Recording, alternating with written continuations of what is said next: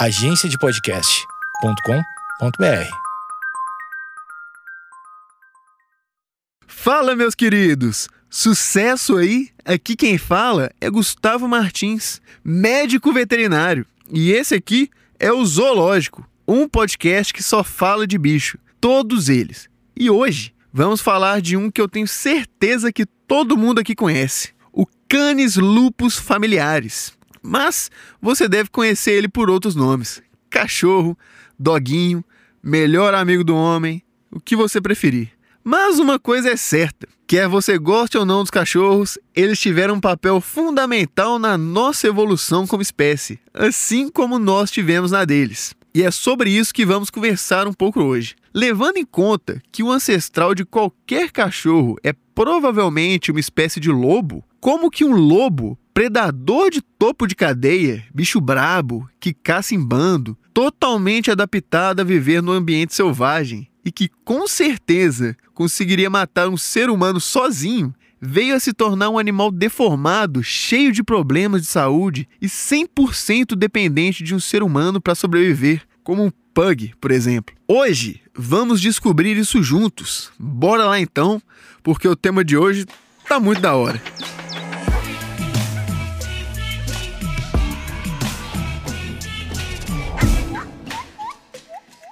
Antes de falarmos sobre os cachorros, a gente precisa falar sobre a gente. Nós, os Homo sapiens, viemos da África há uns 200 mil anos atrás. E por sermos uma espécie intelectualmente superior a todas as outras, conseguimos produzir armas e com elas fomos capazes de caçar animais bem maiores que nós. Mas com o tempo, fomos migrando para a Ásia e para a Europa batendo de frente com outras espécies no caminho, como as hienas das cavernas, o tigre dente de sabre, os ursos das cavernas e até o Homo neanderthalis, uma outra espécie de hominídeo que conviveu com a gente por um tempo. E todas essas espécies, uma hora ou outra, competiram com a gente pelos mesmos alimentos. E assim, não deu bom para eles. A gente sabe disso porque todas essas espécies que eu citei, além de, claro, muitas outras, foram extintas direta ou indiretamente por nossa causa.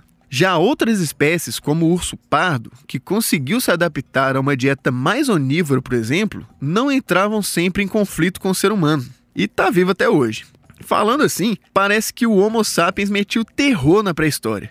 E realmente, parece que era isso mesmo mas não porque somos uma espécie extremamente mais forte que os demais. Até porque isso não é nem de longe verdade. Praticamente qualquer animal selvagem consegue nos matar com muita facilidade no mano a mano. O negócio é que muita dessa nossa superioridade como espécie se deve principalmente à aliança que formamos com animais da família dos canídeos, que é a galera dos lobos e cachorros. Pensa comigo, se um grupo de humanos com lanças já era foda por conta da sua inteligência, agora imagina um grupo de humanos com lanças, estratégias complexas de caça e com vários lobos ajudando eles a caçar uma presa. Pois é, não tem animal que consiga defender disso. Dessa forma, nós conseguimos proteína animal mais rápido e com menos esforço do que os outros predadores que disputavam as mesmas presas que nós, levando eles à extinção. Ah, vale ressaltar também que vários tipos de canídeos foram domesticados nessa época por diferentes comunidades humanas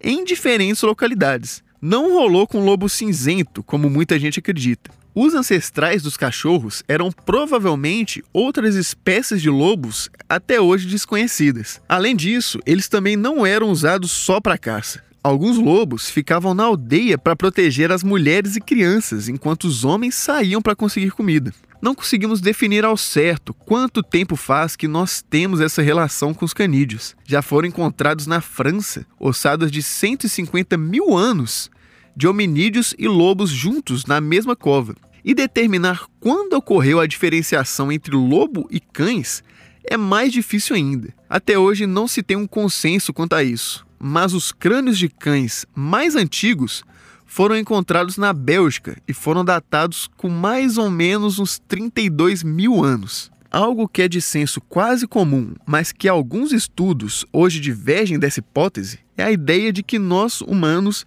forçamos a domesticação dos lobos, ao matar lobos adultos, roubar seus filhotes e criá-los como membros da nossa sociedade. Vamos lá, segundo os estudos, essa teoria tem alguns problemas, mas o principal mesmo é que o lobo, criado ou não na natureza, não é um animal doméstico. Ele não segue ordens igual um cachorro, mesmo se for condicionado a isso sua vida inteira.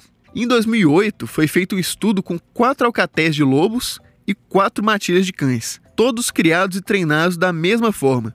Acontece que sete anos depois do início dos estudos, os lobos, ao contrário dos cachorros, mesmo obedecendo algumas ordens básicas de comando, se mantiveram totalmente independentes de nós. Basicamente, para a alcateia, a presença humana não faria muita diferença caso fosse interrompida. A hipótese defendida por eles é que os canídeos naturalmente foram se aproximando de nós por conta própria, porque identificaram em nossa espécie um novo modo de vida. E com o passar de milhares de anos, o que era um animal selvagem foi se tornando o que conhecemos hoje como cachorros. Claro que não foi 100% natural a origem dos cachorros. Nós demos uma força boa para esse processo acontecer. Por exemplo, se um lobo se tornasse mais agressivo com algum ser humano durante o convívio, ou então não seguia nenhuma ordem básica ou atrapalhava nas tarefas, ele era logo abatido e virava casaco, que por sinal dizem ser de ótima qualidade. Então, os lobos que eram mais úteis e agradáveis para a nossa sociedade conseguiram se reproduzir, passando seus genes adiante. E com essa seleção de indivíduos específicos para reprodução, junto com a convivência constante com a nossa espécie, foram surgindo com o tempo as primeiras raças de cachorros. E essa aliança deu tão certo que hoje temos mais de 400 raças diferentes de cachorro. Diferente da pré-história, Hoje, nós não precisamos desses animais para sobrevivermos, mas nós estamos com eles há tanto tempo que parece algo inimaginável um mundo sem cachorros. Atualmente, nós podemos resumir o uso dos cachorros em três categorias. Primeiro, animais de trabalho, que são os animais de pastoreio, como border collie, animais de corrida, como, sei lá, o ajudante de Papai Noel dos Simpsons, cães guias para cego, cachorro da polícia, exército, aí vai. Segundo, são os cães de companhia, que ao contrário do animal de trabalho, ele não precisa necessariamente ser de uma raça específica para realizar essa função. Eles servem justamente para nos fazer companhia e proporcionar lazer, mas não necessariamente vamos ter uma relação de extremo afeto com eles. E terceiro são os animais pet. Esses são os nossos. O cachorro de apartamento, praticamente um membro da família. Um filho, até dependendo da pessoa. E é aí que a coisa começa a complicar.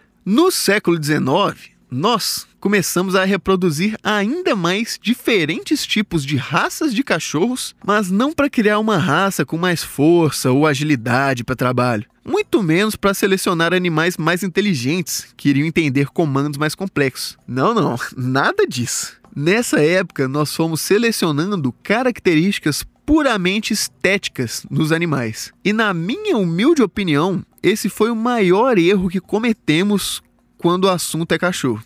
Nós criamos verdadeiras aberrações da natureza. Abre o Google aí, vai lá, pesquisa crânio de pug. Você vai ter que concordar comigo que tem alguma coisa muito errada acontecendo ali. Um crânio desse não deveria existir em hipótese nenhuma na natureza. Mas, assim como a grande maioria da população, eu não posso negar que o pug é um animal muito da hora. A gente vai entrar nesse mérito de por que, que ele é uma aberração, mas calma. É um puta bicho engraçado, bonitinho pra caralho, fica roncando, tem aquele olhão esbugalhado, é todo gordinho. Tem uns que até com uns 13 anos ainda parece um filhote, dependendo. E você já viu um vídeo de um pug cortando a unha? Mano, é, é muito bom. Mas assim, claramente tem alguma coisa muito errada acontecendo com ele. E o que, que aconteceu?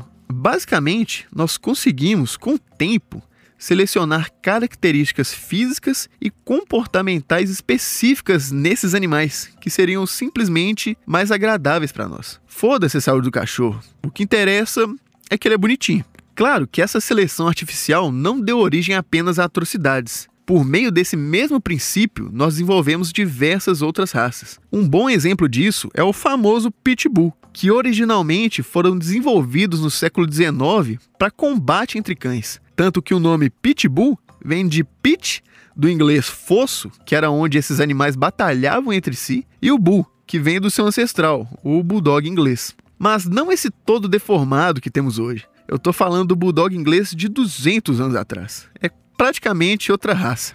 E olha que interessante, só de curiosidade mesmo. O pitbull, por ser um cachorro originalmente feito para briga, o ideal seria que ele fosse agressivo somente com outros animais e não com humanos. E é exatamente isso que vemos hoje em dia. Animais extremamente dóceis e amorosos com nós seres humanos, mas que de tempos em tempos acabam cometendo algum assassinato de outro cachorro ou de gato que acaba dando mole perto dele. Antes de voltar aqui para as aberrações, só deixar claro que cortar a orelha de um cachorro para ela ficar em pé e supostamente mais bonito é crime. Direto eu vejo pitbull com orelha cortada, rabo cortado. Isso aí é maus tratos, dá merda.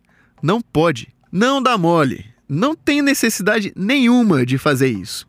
E normalmente quem faz, nem médico veterinário é. Faz tudo errado. Esses dias eu atendi um cachorro com orelha cortada, toda inflamada. A técnica que o cara usou, tudo errado, sutura errada, fio errado.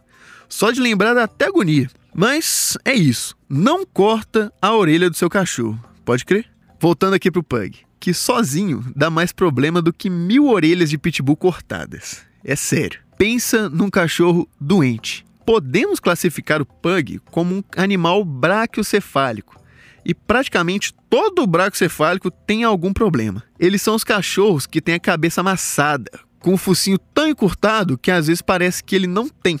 Shih Tzu, Lhasa, Pug, Bulldog francês, inglês, desse tipo de cachorro que eu tô falando. Muito provavelmente você que está escutando esse podcast deve ter um cachorrinho desse. Mas o campeão de problemas são sem dúvida nenhuma os Pugs e Bulldogs. Eles têm tantas alterações que foi listada uma nova síndrome só para diagnosticar esses animais, a síndrome braxcefálica. Agora, prepara que eu vou listar alguns dos sinais clínicos que essa síndrome apresenta: respiração ruidosa, falta de ar, palidez das mucosas, tosse, espirros reversos, alterações vocais, engasgos, intolerância ao exercício, agonia respiratória, estenose nasal, que é quando o próprio formato do focinho impede a passagem de ar, prolongamento do palato mole, sabe o céu da boca? Não tem a parte que é mais mole, perto da garganta? Então, esse que é o palato mole. Quando o animal tem um prolongamento dessa estrutura, ela chega a impedir a entrada de ar na traqueia do animal.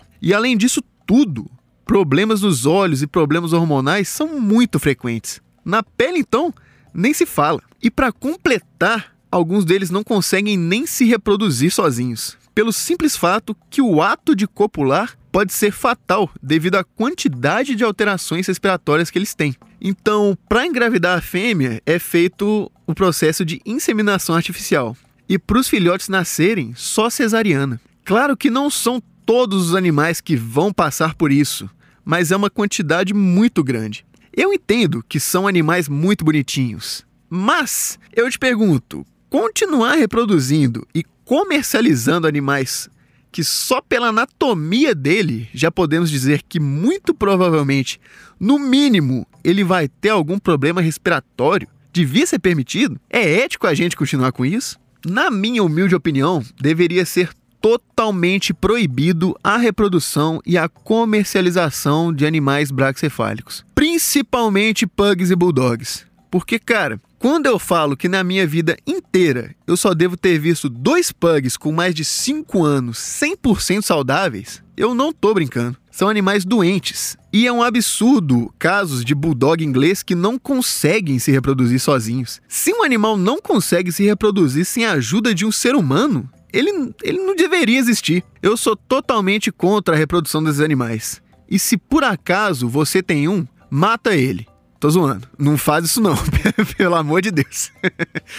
Ser doente não é pecado, mas na moral, evita de cruzar ele, ainda mais se for com parente, irmão com irmão, mãe com filho, porque aí a chance de dar merda que já é grande fica maior ainda. Mas por favor, se você tem um braxcefálico em casa, leve ele sempre no veterinário. Realiza todos os exames de rotina anualmente, mantenha uma dieta saudável. Se você vê que ele está com dificuldade de respirar, evita ficar forçando exercício nele. Basicamente, o que eu tô te pedindo não é nada demais. Só que você cuide direito dele. E qualquer alteração, qualquer coisa que você ver fora do normal, vá em uma clínica ou em um hospital veterinário.